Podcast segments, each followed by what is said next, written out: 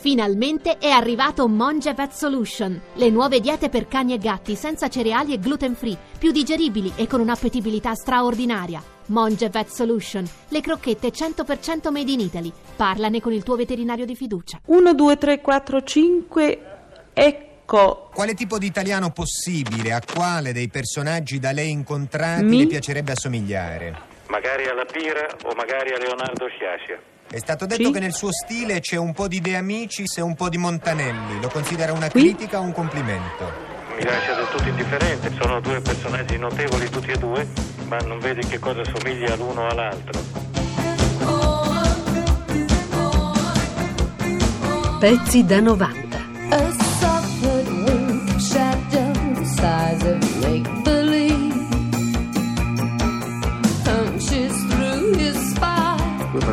Partigiano, come andò?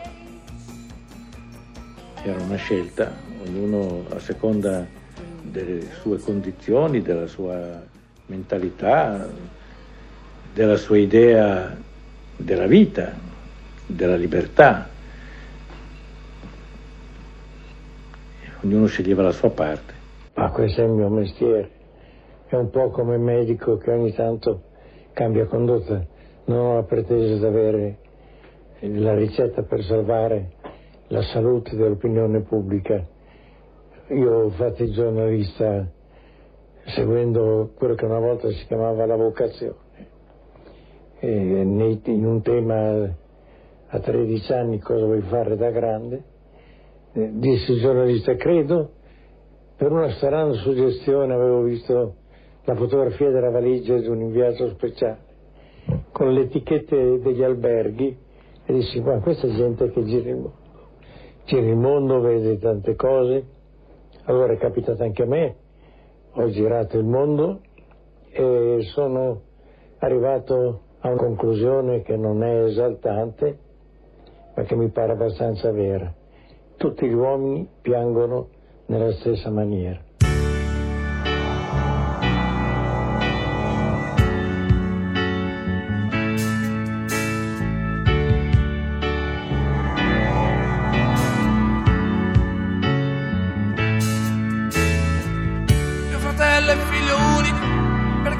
Trovato il coraggio d'operarsi al fegato e non ha mai pagato per fare l'amore e non ha mai vinto un premio aziendale e non ha mai viaggiato in seconda classe sul rapido Taranto-Ancona. e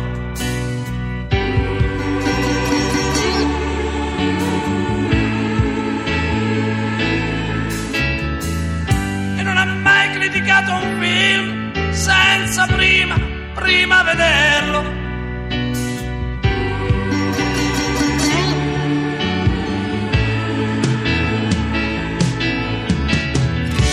Mio fratello è figlio unico perché è convinto che Chinaglia non può passare al Frosinone. Perché è convinto che nell'amaro benedettino non sta il segreto della felicità perché è convinto anche chi non legge Freud può vivere cent'anni.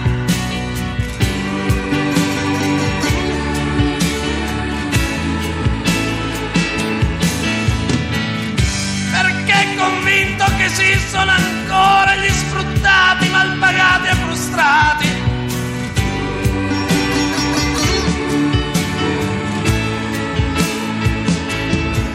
Biagi, in un'intervista di qualche tempo fa, lei ha confidato: Ho una faccia da tutti i giorni, sono uno come tutti, così la gente si riconosce.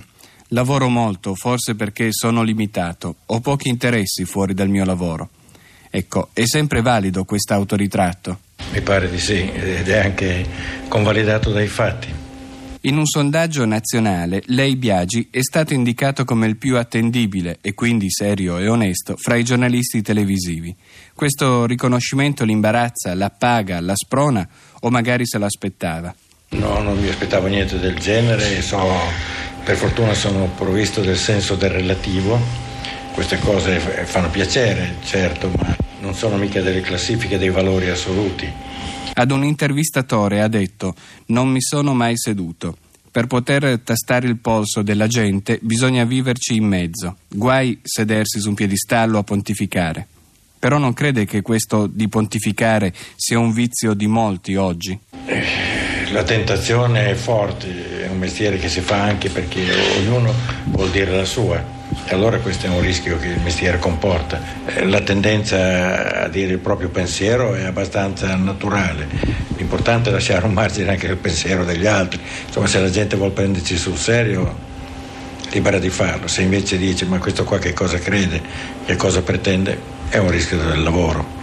E a questo proposito lei ha scritto Ho fatto molta fatica per imparare ad ascoltare e prevedo che verrà un momento in cui sarà difficile farmi sentire. Beh, questo sì, è un po' nelle, nelle cose. Non sono più un ragazzo, ho il senso del tempo che passa. Non, non saprei adeguarmi ad altri moduli, ad altri costumi. C'è stato un momento in cui i giornalisti italiani avevano letto il giovane Holden e si sentivano tutti arrabbiati. Non vedevo una ragione di tanta irritazione. Insomma, sono estremamente datato in tutto dei vecchi modelli davanti a me, così, non, magari non per una totale adesione alla coerenza, magari per abitudine, ma insomma sono nei miei limiti quello che sono. Tu, forse non essenzialmente tu, un'altra, ma è meglio fossi tu. Tu,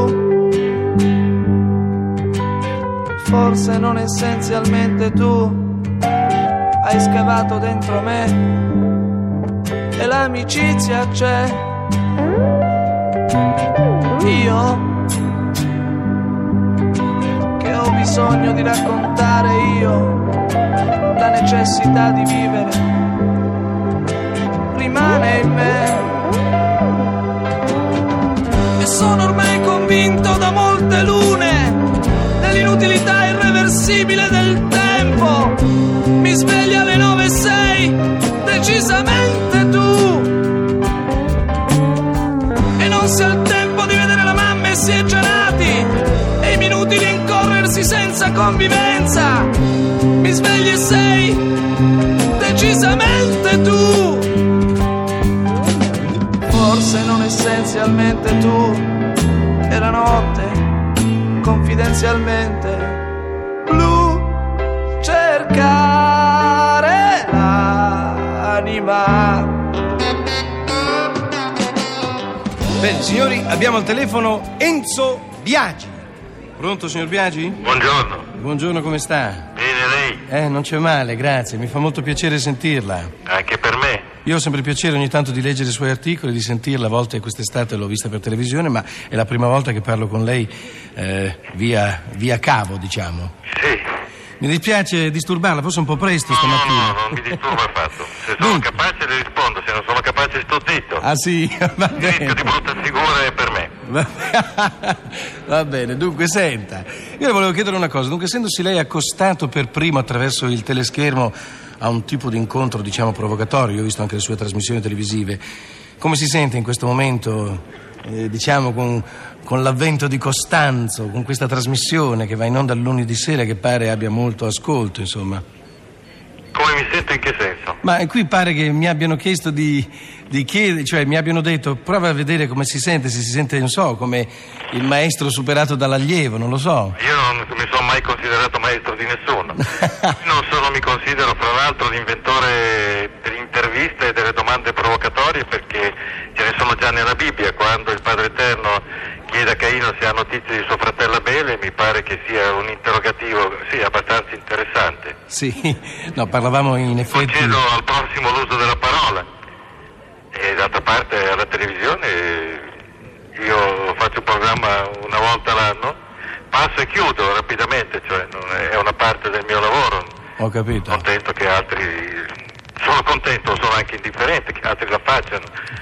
sì, bene. Senta, eh, io eh, non so, le vorrei chiedere se lei ha sentito una certa differenza, forse è un tasto un po' troppo personale, ma mi dica. eh, nel cambiamento del direttore del Corriere della Sera, cioè fra Ottone e Di Bella, è già possibile accennare a una differenza o no? Differenza in che senso? Nel giornale Sì. o nei miei rapporti con questi direttori? Beh, direi nel giornale, nella conduzione, nei suoi rapporti anche. Nei miei rapporti sono, erano buoni prima, sono buoni adesso, io faccio eh, il mio esercizio e nessuno mi ha mai detto che devo aggiungere una rete sotto per motivi di sicurezza oppure esibirmi in un'altra maniera. Sì. Il giornale, non so in che cosa, qualcuno può dire che è cambiato, io non riesco ad avvertire come. Forse è cambiata la situazione italiana, ma è cambiata da tanto tempo, questo anche prima che ci fosse un mutamento in via Solferino. Mhm. Evidentemente le polemiche che si fanno oggi sono diverse da quelle che si facevano tre anni fa. Beh, certo. Ci sono tante cose che precipitano, ci sono tante alleanze che si formano e che erano insospettabili. Mhm. Quando Berlinguer manda delle lettere ai monsignori evidentemente qualcosa è cambiato. certo. Senta, eh, le volevo chiedere una cosa a proposito di uomini politici. Se lei avesse la possibilità di consumare, diciamo, di, di passare la sera di Natale o l'ultimo dell'anno, eh, potendo invitare dei suoi colleghi o politici o gente dello spettacolo, mi dica qualche nome se le è possibile oppure se non vuole rispondere. Ma io sarò fazioso, ma eh, sono sempre dell'idea eh, che inviterei Fellini, quale mi piacerebbe anche di invecchiare. Eh beh, è vero, ha ragione, è un uomo simpaticissimo, divertente. Ho avuto anch'io il piacere qualche sera di trascorrere al ristorante una cena indimenticabile con, con Fellini. Poi per me è un amico e quindi c'è questa cosa in più, una assoluta confidenza. Pezzi da 90. Dico, per quello che si riferisce allo spettacolo, però si riferisce allo spettacolo, dico ma poi ho tanti altri amici che fanno altri mestieri, eh, al di fuori del mio, e per i quali sto benissimo. Pezzi da 90. Punto Rai. Signor Biagi, io non so come ringraziarla personalmente, mi fa piacere di aver avuto questo colloquio con lei e di, Ringrazio lei. e di averla co- coinvolta per la prima volta in, in radio, diciamo, non solo come, come ascoltatore ma anche come protagonista, diciamo. La ringrazio ancora tanto e al piacere di risentirla. Grazie, arrivederci. Arrivederci.